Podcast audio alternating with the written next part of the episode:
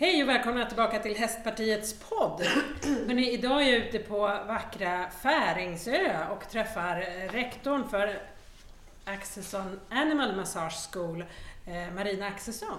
Ja, det stämmer. Tack för att jag får komma hit. Men varsågod, jättekul att du kom. Hur är du, vem är du och vad gör du? Animal Massage, ja det är ju massage, men berätta. Ja, precis.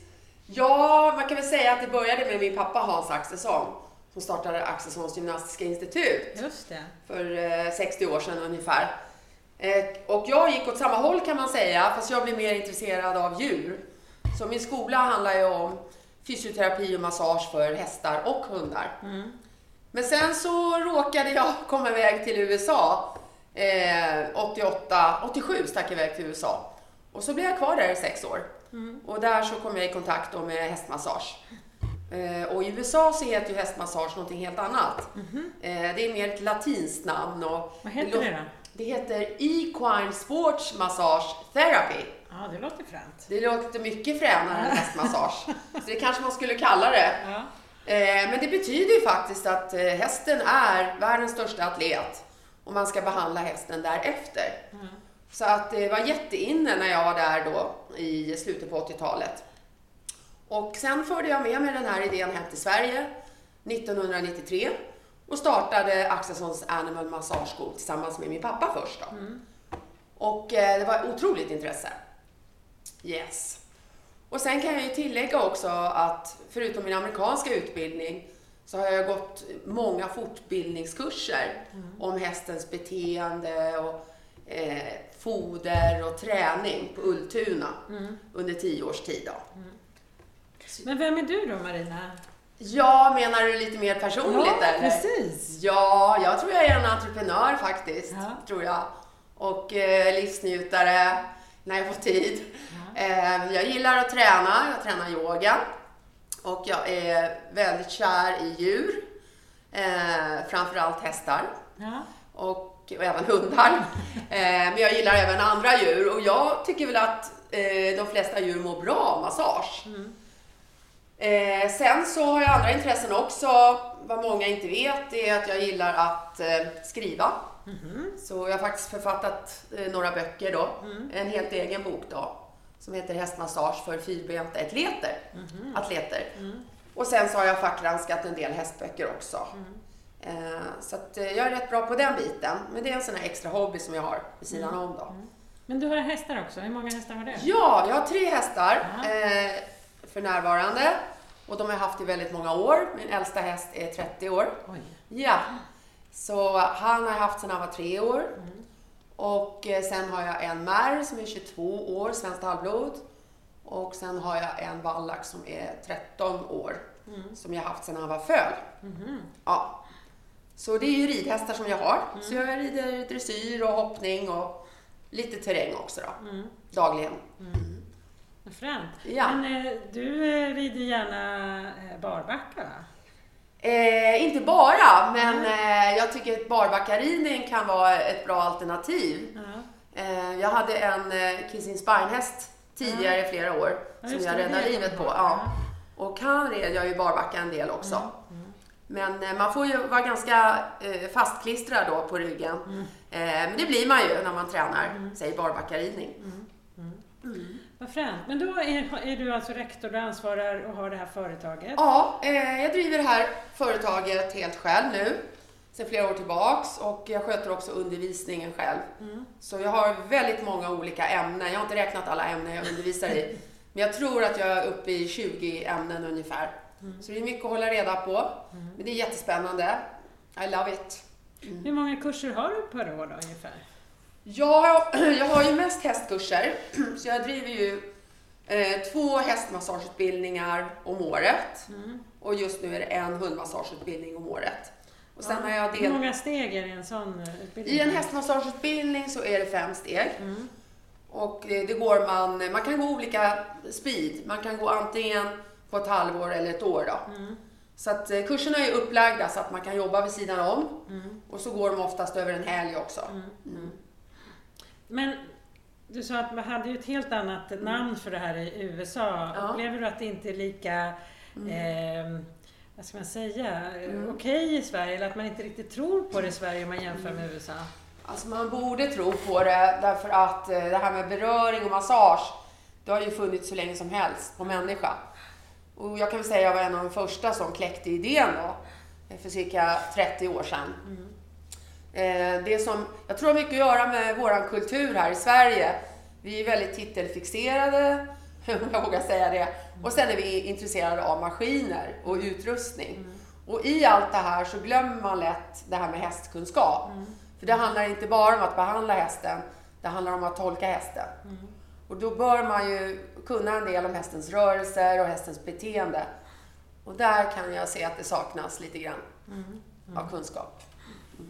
Men eh, i, eh, jag vet inte om man kan säga någon form av siffra eller liknande, men ja. Eh, till hur stor andel, alltså, vad ska man säga inom situationen, hur, alltså, hur ofta lyckas du ändå liksom lösa mm. problemet? ja, det beror på vad det är för problem. Ja. jag behandlar ju friska hästar. Mm. Jag brukar hänvisa sjuka hästar, de ska behandlas av veterinär mm. och på klinik då. Så det gäller att bedöma först om jag har en sjuk häst eller inte. Mm. Mm. Och jag anser ju att alla halta hästar är sjuka, de ska mm. till veterinär. Mm. Så har du en häst som är frisk och eh, ohalt, vill säga, mm. och är i bra kondition, mm. då kommer de problemen som den hästen har, vi kan säga rörelseproblem då, att lösas mycket snabbare. Än en häst som eh, kanske rids off and on och har fel utrustning och ryttaren sitter snett, mm. då är det svårare att lösa problemet. Mm. Och det säger sig självt. Mm. Så att det, eh, det bör finnas ett eh, engagemang också hos själva hästägaren mm. att förbättra situationen mm. på alla de här planen. Men tror du inte att det är många som tänker att men min häst är ju frisk, varför ska jag liksom ja. Eh, ja. behandla den då? Ja, fast jag har ju jobbat på Täby galopp och med Peder Fredriksson och så. Så det beror lite på hur, hur kunnig man är just på muskelbiten. Mm. Mm. Och det finns ingen eh, eh, elithäst som inte får massage. Va? Nej. Så det är vedertaget. Mm. Eh, sen hobbyhästarna, där är vi väldigt intresserade av, ut, jag säger inte att utrustning inte är bra, men det är också viktigt att se om det finns någonting i vägen för utrustningen. Om utrustningen passar. För ibland är det så att muskelspänningar, de stör sadens läge, mm. Eh, de gör att hästen eh, rör sig ojämnt, flyttar ryttaren över till andra diagonalen. Så det är jätteviktigt att hästen jobbar symmetriskt med musklerna. Mm. Mm. Du jobbar ju också väldigt mycket med att eh, ryttaren ska må bra. Ja, precis. Hur tänker du där? Ja, jag har ju specialkurser då i det som jag kallar för eh, ryggrehab och ryttaryoga. Ja. Och varför just rygg? Det är för att det behövs mer kunskap om hästens rygg. Ja. Och framförallt ryggrörelser och ryggmuskulatur. Och eh, problem i ryggen kan ligga och pyra väldigt länge. Mm. Och eh, ryggen är ganska tålig ändå, muskulärt sett. Mm. Men kan alltså eh, dölja hälter hos hästen. Mm. Och eh, ryggen hänger också väldigt mycket ihop med hovarnas, mm. eh, hovvinkeln och hovarnas position. Så det är väldigt viktigt att ha en bra hovslagare för att kunna rehabilitera mm. en rygg som inte fungerar. Mm. Och idag har man ju sett att vi har en del problem med ryggar rent eh, genetiskt. Då. Mm. Och vi har väldigt överrörliga ryggar, framförallt i nedre delen av halskotpelaren. Mm. Och all den här överrörligheten, den måste man ta hand om. För den skapar spänningar. Mm. Mm. Men om man nu eh, skulle vilja ha hästmassage till sin häst. Ja. Hur ofta bör man eh, ta mm. massage? Ja, först måste man ju gå igenom hästen och få liksom en eh, översikt då. Hästens status. Mm. Vilken kondition hästen är i, hur den rör sig, vad har den för symmetri i musklerna. Mm. Har man något speciell, speciellt problem just nu? Hur länge har problemet pågått? Man måste alltid relatera behandlingen också till tiden som eh, problemet har fortlupit så att mm. säga. Eh, därför att har de gått för länge med ett problem, eh, då kanske det inte kan bli helt bra. Men eh, sen så tittar ju en hästmassör på hästens exteriör också. Mm. Så man kan se ibland att exteriören, den är i vägen lite för hästens muskulatur, mm. hur den jobbar. Och då kan man ge råd om det. Så hästmassören kan ju väldigt mycket om hela hästen. Mm. Mm. Så inte bara liksom att den ska knåda upp en muskel. Va? Nej. Men så här i förebyggande då, när du Ja. är på de här, när du jobbade på Solvalla Ja. eller med Peder Mm. Fredriksson. ehm, hur ofta får en sån häst massage? Ja, alltså tävlande hästar, de bör ju få massage åtminstone två gånger i månaden. Mm. Och eh, annars så, en vanlig hobbyhäst, då brukar det vara en gång varannan månad. Mm. Och ibland till och med var tredje månad. Ja. Det beror ju lite på resurserna också. Ja. Mm. Men du, det är ju en väldans djungel av eh, människor som jobbar med det här. Eh, med hästmassage menar du? Ja, eller med med häst... eh, Mm. eh, vad ska jag säga? hästnäring? Ja, Mm. inom, Ja. jag tänker de är ekviterapeuter eller Ja. de är, alltså det finns ju väldigt många olika Ja. benämningar. Just Hur ska det. man veta att man hittar rätt person? Alla Ja. kan ju inte använda sig av dig. Eller? Det är sant. Många det är vill sant. det naturligtvis. Ja, det var snällt sagt. Ja, Men om det inte jag kommer nog inte går. hinna med alla, även om jag vill det. Nej, men jag ska inte framhäva mig på något sätt.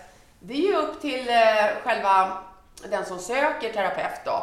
Och då måste man ju ha eh, lite kunskap. Men som jag själv brukar göra, det är att jag brukar omge mig med ett garde av kunniga människor. Och hur jag får reda på dem, det är ju att jag går till de människorna som har mycket kunskap. Om de använder en bra hovslagare eller en bra sadelmakare till exempel. Och så får man göra med ekoterapeut och hästakupunktör eller hästmassör också.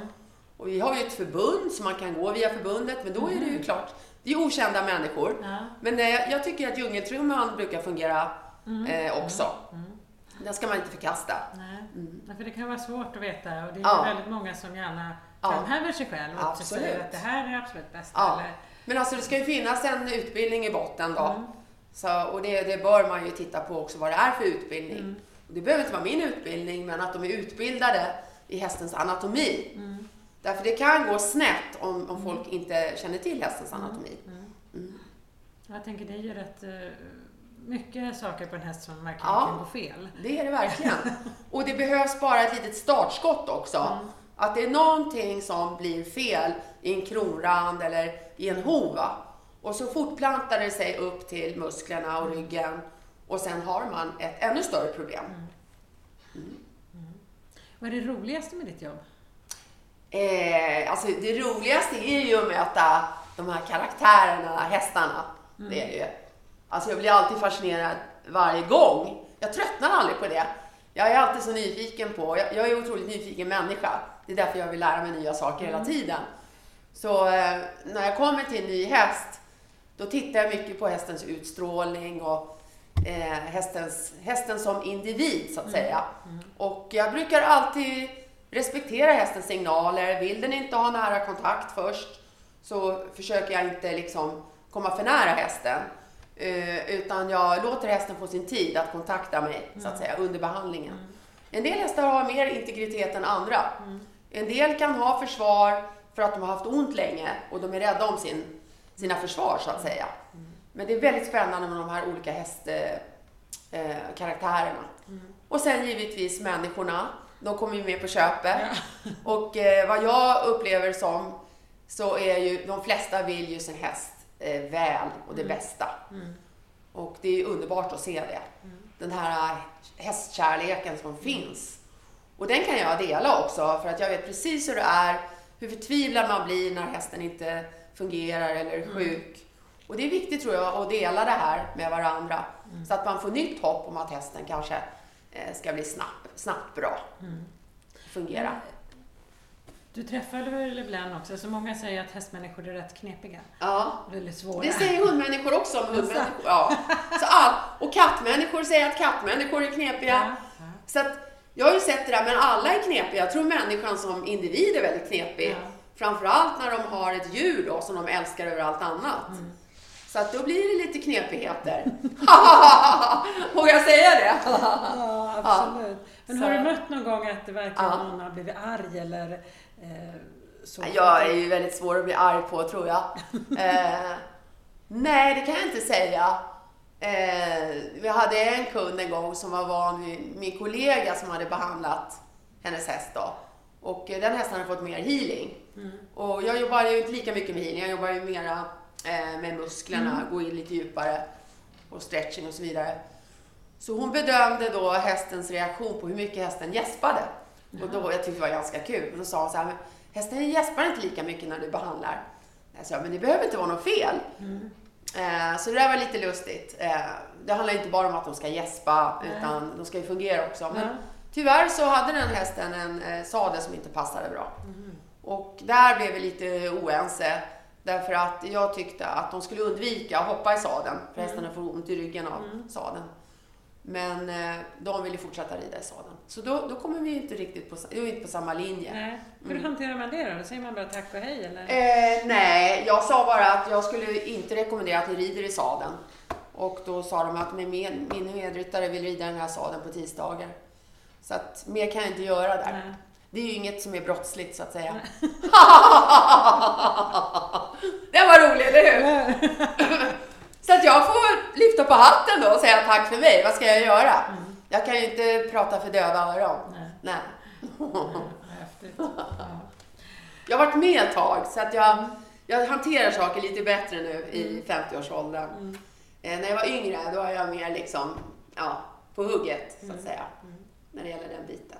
Du kan inte förändra hela världen. Nej. Mm. Men du, berätta lite när du Aha. jobbade på Solvalla. Då jobbar du... Eh, jag jobbar hos Stig och Johansson. Ja. Ja. Och hur funkar det där? Och hur på Täby galopp också. Ja. Mm. Och då är du, var du där och masserade Ja. hästarna inför tävling? Och... Ja, helt fantastiskt. Det är absolut den bästa, den bästa tiden i mitt liv. Jag, under 20 års tid jobbar jag med elithästar. Ja. 17 år på Täby och ungefär 7 år hos Stig och Johansson. Och sen kom jag tillbaka och var där några år till. Mm. Och sen var jag hos Peder några år. Det var lite långt att åka till Peder bara, Mm. härifrån. Och, och varför, även om det var väldigt mycket disciplin och så, jag gillar att jobba så. De har ett otroligt hästöga. Mm. Och de har ju veterinärer som kollar hästarna hela tiden. De är minutiöst noggranna med allt. va. Så det är ganska enkelt att behandla sådana här hästar. Mm.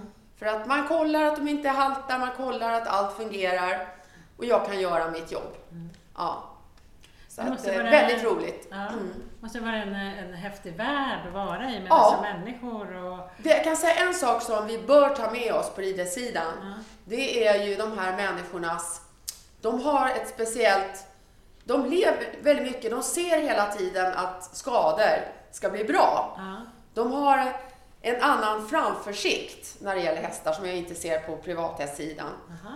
Och eh, till exempel om hästen får en eh, hovbensfraktur eller om det är en vanlig ridhäst då tror man ja, ja det är kört. Va? Mm. Men eh, de, de har redan bestämt när hästen ska starta Mm. och de har rätt människor runt hästen, rätt skoning och massörer eh, uppenbarligen. Och eh, just det här teamet runt hästen Mm. fungerar så excellent. Så det gör att hästen kommer ju till start liksom. Mm. Jag har ju sett hästar som har kommit till start med, de har brutit kotbenet till exempel. Ett år senare så vinner de breeders. Mm. Så att ingenting är omöjligt i den branschen. Nej. Och jag tror vi måste lyfta det där omöjliga till att se, se förutsättningarna istället för att se motgångarna. Jag kommer faktiskt precis från, från kliniken där en, Ja, och vilket sammanträffande. Ja. Ja, ja. Nej men det var faktiskt väldigt deprimerande och det var ju en Mm. ridhäst och man kanske trodde att man... Var det din häst? eller? Nej, nej, jag var, jag Mm. var bara chaufför. Ja. Okej.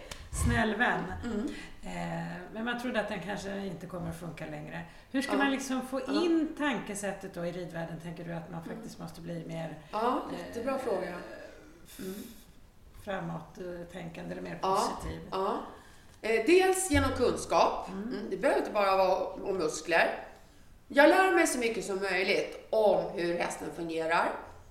Och speciellt då anatomi. Och det är alltid så, varje skada man får på sin häst, det är en ny anatomibok kan man säga. Mm. Det är liksom en, en ny kunskap. Och då börjar man omgärda sig med folk. Ja, har din häst också haft fång till exempel? Mm. Ja, har du en kolikhäst? Hur gjorde du? Och man ringer till specialister. Man vill ha eh, ännu bättre foder till exempel. Och man vill ha den bästa skoningen. Man tar reda på saker och då växer det här kunskapsnätet runt hästen. Mm. Och man kanske till och med blir varse att jag kommer klara den här hästen. Mm. Min häst kommer att överleva det här. Men jag måste ha rätt tankegång. Va? Mm. Mm. Sen får ju hästarna inte lida. Jag menar, om det är kört, då är det kört. Mm. Men jag måste också se möjligheterna. Och där måste man ha en, ett otroligt tålamod Mm. som hästägare. Mm. Och det tror jag att eh, många privathästägare behöver jobba lite bättre på. Ja. Mm. För att det tar lång tid med skador Mm. och det är jätteviktigt exakt vad man gör. Mm. Framförallt i det första skedet av skadan. För att det ska funka. Vi får, eh, vad heter det, eager. Vi vill Ja. att det ska hända nu. Men det kan det inte. Har du en hovspricka, då får du vackert vänta på att den där hoven ska bli intakt. Va? Mm. Så vissa saker går liksom inte att knäcka loss eller Nej. fixa. Så gör man fel behandling där på en skada, eh, till exempel om du har en häst som har låsning av struplocket. Den kommer ju, struplocket finns ju här i svalget. Struplocket skiljer ju eh, hästens foderstrupe från luftstrupen. Mm. Och eh, vissa hästar har problem med struplocket. Och de kommer också att spänna sig i nacken. Mm. Så om du går in och manipuler- manipulerar en sån här häst utan att veta att den hästen har problem med struplocket, då kan det i värsta fall orsaka en neurologisk skada. Så det är viktigt att den som behandlar inte gör fel saker. Mm. Och det är det jag säger. Att det kan se häftigt ut, det kan vara kul att ge olika preparat eller vad man nu vill göra. Mm. Men man måste ha fakta. Mm. Ja. Och inte använda sin häst som ett, eh, vad heter det, en försökskanin. Mm. Ja. Jag upplever att det är ju ganska mycket så i, hästbranschen, alltså det är väldigt mycket tyckande. Det, är- en åsiktsbransch, Ja. var det någon som sa. Absolut, sätt å framför. Åsiktsbransch. Mycket åsikter. Och har man lyssnat på alla i stallet vet man precis hur det är. Va? Ursäkta mig. Mm. Men eh, det beror på vem som, har, som talar också. Va? Så att jag tycker att man ska gå direkt till veterinären. Mm. Och strunta i åsikterna. Det är ju en ganska stor veterinärbrist nu. Jaha, är det det? Ja, och, och jag tänker Ja. det är många, speciellt ute på landet, som inte Ja, just eh, det. Som får, inte når ut. Ja, Ja. och får eh, veterinärvård i, i tid Ja. och så vidare. Men det är ingenting som du märker av i dina Nej, det var faktiskt en nyhet för mig. Ja. Ja. Jag har jättebra lokala veterinärer här. Eh, som jag jobbar med. Och, eh, så det har jag inte märkt. Sen vet jag ju exakt vilka kliniker som är bra på olika saker. Och, och det hör jag ju också när jag är ute och behandlar. Mm. Så man ser ju att vissa kliniker, de håller ju liksom en, en annan, eh, vad ska man säga, inte bara nivå, men de är väldigt populära Mm. inom en viss bransch då. Mm, mm, Och det är ju samma sak med, med hovslagare också. mm. Så att du, du kan ju inte ha en häst som går på jättehög nivå och sen har du inte rätt, eh, rätt terapeuter Nej. runt omkring hästen. Ja. Och därför finns det också sportveterinärer som de heter, Mhm. som är specialiserade på bakknän eller Mm. på ryggar. Och då, då vet man kanske det också när man åker till den kliniken, Mm, att man har den här experten. mm, Det behövs experter inom alla områden. mm. Alla kroppsdelar på hästen. Faktiskt! Det låter dyrt det här. Det gör det va? ja. Ja. Men hörru du, jag Mm. tänker, eh, Ja. när man går en sån här kurs, Ja. blir det ju jättemånga som kan eh, hästmassage till slut. ja, fast inte- alla går ju inte hela utbildningen. Nej. Utan en del, och en del jobbar bara för, för egen skull. Ja. Det är jättestort intresse just nu. Mm. Jag har fått eh, sätta stopp här nu. Jag har en grundkurs som är överfull Mhm. i augusti. Mm. Så nästa är oktober. Så att folk har verkligen börjat öppna ögonen. Mm. Och jag tror många vill jobba med sina egna hästar också. Ja, ja. Och bara lära sig att få kunskapen. Mm. Mm. Mm. Så då behöver man inte liksom jobba som hästmassör? Absolut inte. Absolut Nej. inte. Det är, men det är många som går hela utbildningen för att de vill lära sig. Ja. De tycker kunskapen är så intressant. Mm. Och just för att de kommer närmare sin häst Mm. samtidigt. Mm. Men du är ju då Ja. hästföretagare, du har ditt Ja. aktiebolag här sedan Ja. eh, ganska många år tillbaka. Ja, Eh, hur är det liksom att driva företag i hästnäringen? Det är upp och ner. Är det, ja. Så att eh, därför också ja, bra tålamod. eh, jag är ju en ganska innovativ människa, det måste jag säga. Eh, så att jag ligger ju inte på latsidan bara för att det är sommar eller säger att jag måste ha så här le- mycket ledigt. Mm. Utan det är konstant liksom. Jag kan ju vakna ibland mitt i natten, nej men jag kan ju redan, jag får idéer Mm. och sen måste jag verkställa de idéerna och se om det finns intresse för det. Mm. Och jag måste hela tiden hålla mig ajour också vad som händer. Mm. Så egentligen så är ju mitt arbete konstant då, eh, när du är egen företagare. Det tror jag inte många förstår. Nej. För att eh, du har inte de här klockslagen, du går till jobbet. Utan du jobbar hela tiden. Eh, framförallt också med mental verksamhet. Men hur orkar du det? Alltså när eh, återhämtar du dig? Eh, jag återhämtar mig när jag tränar yoga. och när jag sitter på hästryggen. Ja. Då känner jag det bästa återhämtningen. Ja. Men annars så, jag tycker som jag sa tidigare, jag är så otroligt förtjust i mina hästar. Mm. Och eh, de, de driver mig. Bara att träffa dem varje dag och Mm. eh, sen umgås och också träna dem, det är helt fantastiskt. Mm. Så jag hoppas att jag, jag kommer nog alltid ha hästar. Mm. Tror Jag jag. blir 90 år eller 100 år kanske. ja. Om jag överlever mina hästar vill säga. Ja, precis. Ja, du får Ja. ha mycket massage själv Ja. också. Men det, jag kan säga att hästarna är en drivkraft. Ja. Det är lika spännande varje morgon när man ska träffa dem. Mm. Ja. Vad härligt. Ja. Men du, jag tänker mycket som händer inom hästnäringen, alltså Mm. det handlar ju om allt från eh, du som håller på med hästmassage eller ja, det finns väldigt många olika företagare och Ja. människor, ideella föreningar, alla möjliga som är engagerade inom hästnäringen. Ja. Nu har vi ju lite krångligt här under eh, i Sveriges riksdag vi, Ja. och regering. Vi har ingen, och landsbygdsministern avgick ju häromdagen. Oj då. Om Mm. du skulle få den posten Mm. som minister, hur Wow. skulle du förbättra för hästnäringen i Sverige? Ja, wow. Ja du, jag har ju funderat på det här lite grann eftersom jag fick reda på frågan innan. Eh, och eh, jag skulle, jag är väldigt intresserad av att det ska finnas någon form av legitimation för att skaffa sig häst då. Mm. Och eh, för det är liksom ett resultat av alla de här åren jag har jobbat med hästar. Eh, som ett grönt kort som man får när man ska tävla. Mm. Eh, någon form av studiecirkel som man går under en, ja, några månader. Och sen att man avlägger ett teoretiskt prov och ett praktiskt prov. Så att man får någon slags eh, hästkörkort då. Som, eh, då, eh, som är ett bevis på att man är så pass kunnig så man kan skaffa en häst. Och det här är egentligen inte min idé utan det är en idé som veterinär Claes Rylker väckte för flera år sedan. Jag tror det är nästan tio år sedan. Och försökte också få Ridsportförbundet att anamma den här idén- då. Så att därför nämner jag det här igen då. Eh, så jag tycker det skulle vara en jättebra grej. Därför att då skulle vi kanske inte ha så mycket problem heller med, med sadlar och ryggar. Och, Mm. Mm. och eh, det är inte så att man behöver bli eh, en terapeut. Men man bör kunna, jag ser det i vissa delar i hästen som är viktig. Dels så bör man lära sig mer om hästens beteende. Mm. Så att det finns inga kittliga hästar till exempel. Utan det är hudmuskulaturen som är känslig. Mm. Och det har sina förklaringar som jag inte kan förklara nu, för det kommer ta lång tid. Och sen då så att man ser i tid då när hästen börjar få ont i ryggen. Mm. Ja. Och så att man gör någonting åt det då. Och, och sen också det här med hästens eh, när små problem blir stora problem. Att man förstår vilka farliga små problem man har. Och att man gör någonting åt det i tid. Och även det här med att linda ben till exempel. Att man inte gör en sån grej så att man lindar för högt Ja. över viktiga strukturer. Så lär sig de viktigaste stru- strukturerna, hur känsliga de är. Och faktiskt är lite husapotek. Mm.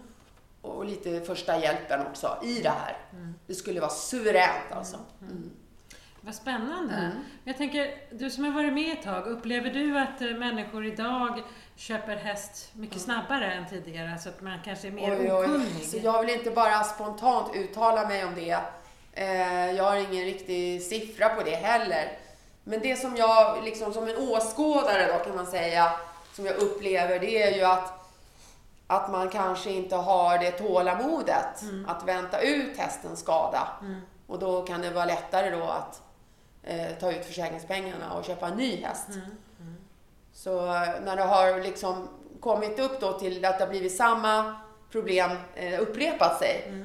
Då bör man tänka lite närmare på att det kanske finns ett problem i bakgrunden. Mm. Varför hästen inte, varför en ny häst får samma problem då. Mm. Ja, Så att säga. Och det kan ju vara allt ifrån ryttare eller sadel eller Mm. någonting man har missat. Så man ska inte tro att man vet allt. Man ska alltid vara ödmjuk och fråga om hjälp. Det är jättebra att fråga om hjälp. Mm. Och det gör jag också. Men jag har ju ibland varit på kurser och då har folk sagt så här, men vad gör du på den här kursen? Vi trodde att du kunde det här. Mm. Det är alltid bra att hålla sitt, sin kunskap ajour. Och det ansvarar man själv för, ingen annan. Nej. Hoppas jag. Ja, det blir jätteviktigt. Ja. Men om du bara ska skicka med en sak Ja. till de som lyssnar, en en Ja. hästägare, vad, Ja. vad är liksom ditt En bästa tips? sak? Aha. Wow! Oj, oj, oj. Vad är det viktigaste att tänka på? Viktiga, men alltså det är ju hästens reaktioner. Ja. Ja, liksom bara de här, är det en ny reaktion, hästen gör något nytt. Mm. Det är liksom inte förkasta det här. Och nu så går han med lägre huvud, han vill inte lyfta upp huvudet eller han beter sig inte som tidigare, hon eller han. De här nya beteendena i hästen. Och man pr- pratar om pain face och allt det här, absolut. Men det finns väldigt mycket reaktioner i en häst som visar att hästen inte är bekväm. Och man kan börja med att titta på, på ögonen så att säga. Och, och de här reaktionerna kommer ju allt ifrån när jag borstar hästen till när jag sitter på hästen. Då. Så alla nya upptäckter om häst och förändringar i hästens beteende ska man ta på allvar. Och de ska man också förmedla till veterinären. Veterinärerna vill höra det. Så att min häst är inte glad idag. Aha. Den brukar alltid vara glad, den brukar alltid komma till mig i hagen. Någonting håller på att hända här. Men hur lång tid tar det att lära känna en häst, att man vet om det är liksom en skillnad? Hur lång tid tar det att lära känna sig själv? Ett helt liv! Om ens det. Eh, man kan liksom, eh, det beror väldigt mycket på vad man är för människa skulle jag vilja säga. Ja. Är man en människa som är, är här och nu och ser, ser världen som den är, så att säga, och ser djuret och inte bara liksom är upptagen med eh, allt annat som finns runt omkring, utan ser verkligheten i djuret. Och det tror jag inte man kan träna sig på bara, det måste man komma från en själv. Ja. Vad härligt. Du, Det känns som att vi skulle kunna sitta här hela dagen Ja men vad prata. roligt!